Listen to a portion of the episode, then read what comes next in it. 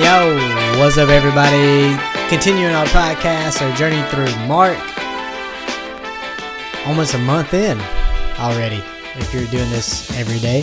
Uh, we are on Mark chapter 7. We're starting chapter 7 today. Got a great text 23 verses today. So put your seatbelts on, folks. Gotta be reading here for just a second. Um, I'm reading from the ESV today, and I'm gonna go ahead and just dive in because, it, like I said, it's 23 verses. So you just get comfy. You know what I'm saying? Get you a little, little cup of coffee. Maybe you're driving and you just you just watch the road, bud. Okay, you just eyes on the road.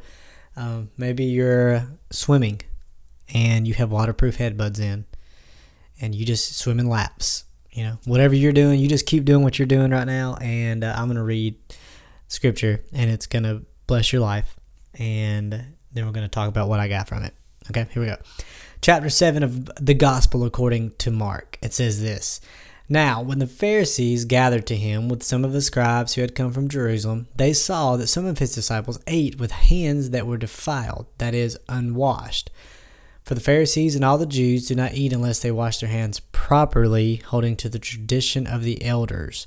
And when they come from the marketplace, they do not eat unless they wash. And there are many other traditions they observe, such as washing of cups and pots and copper vessels and diner couches. Here's what you need to know. Basically, it wasn't that Jesus' disciples were gross and didn't wash their hands. They did. They just didn't do it the way that was a ceremonial tradition of doing this. There was a prayer to pray.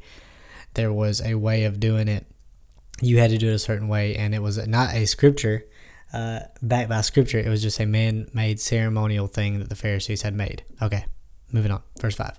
And the Pharisees and the scribes asked him, why do your disciples not walk according to the tradition of the elders, but eat with defiled hands? And he said to them, This is what Jesus said back. Well, did Isaiah prophesy? Uh, well, did Isaiah prophesy of you hypocrites?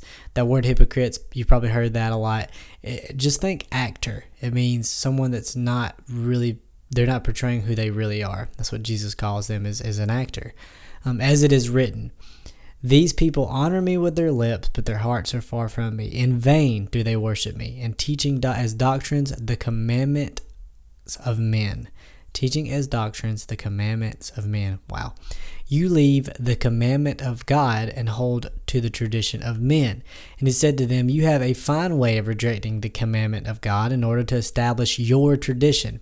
For Moses said, Honor your father and mother, and whoever reviles father or mother must surely die. But you say, If a man tells him his father or his mother, Whatever you would have gained from me is Corban that is given to God, then you no longer permit him to do anything for his father or mother, thus making void the word of God by your tradition that you have handed down. And many such things you do.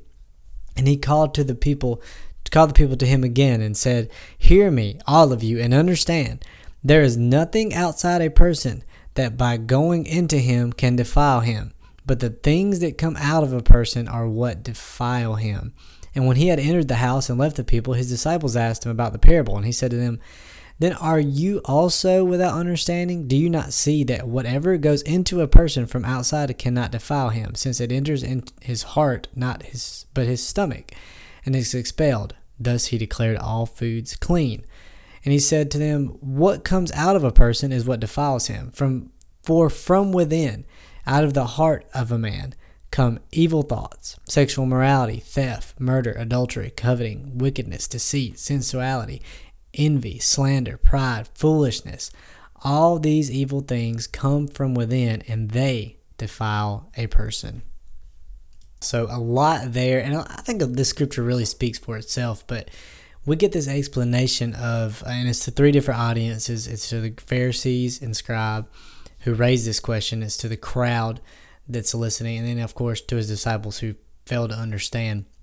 He explains this, um, really the nature of humans and our nature, which is that we are internally sinful, that we have this this attractedness to desire and letting desire just run rampant.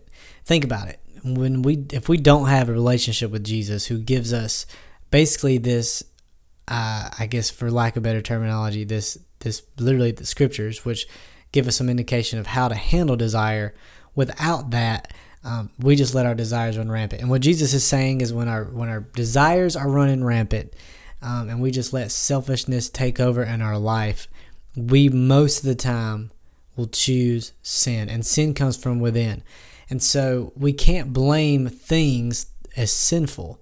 We have to blame our heart, and we have to let God change us from the inside out and let Him change our heart. Then we can handle sin. So I hope today's, I know that's pretty quick, but I hope today's scripture blesses you. I hope you um, enjoy it. I hope you know that it's not about man's traditions, it's about God's commandments that we have to follow. That's what's important. And uh, it's all about letting God change our heart. So, Make sure that's your focus, not the outward, but the inward. Hope you guys have a great day. We'll catch you next time.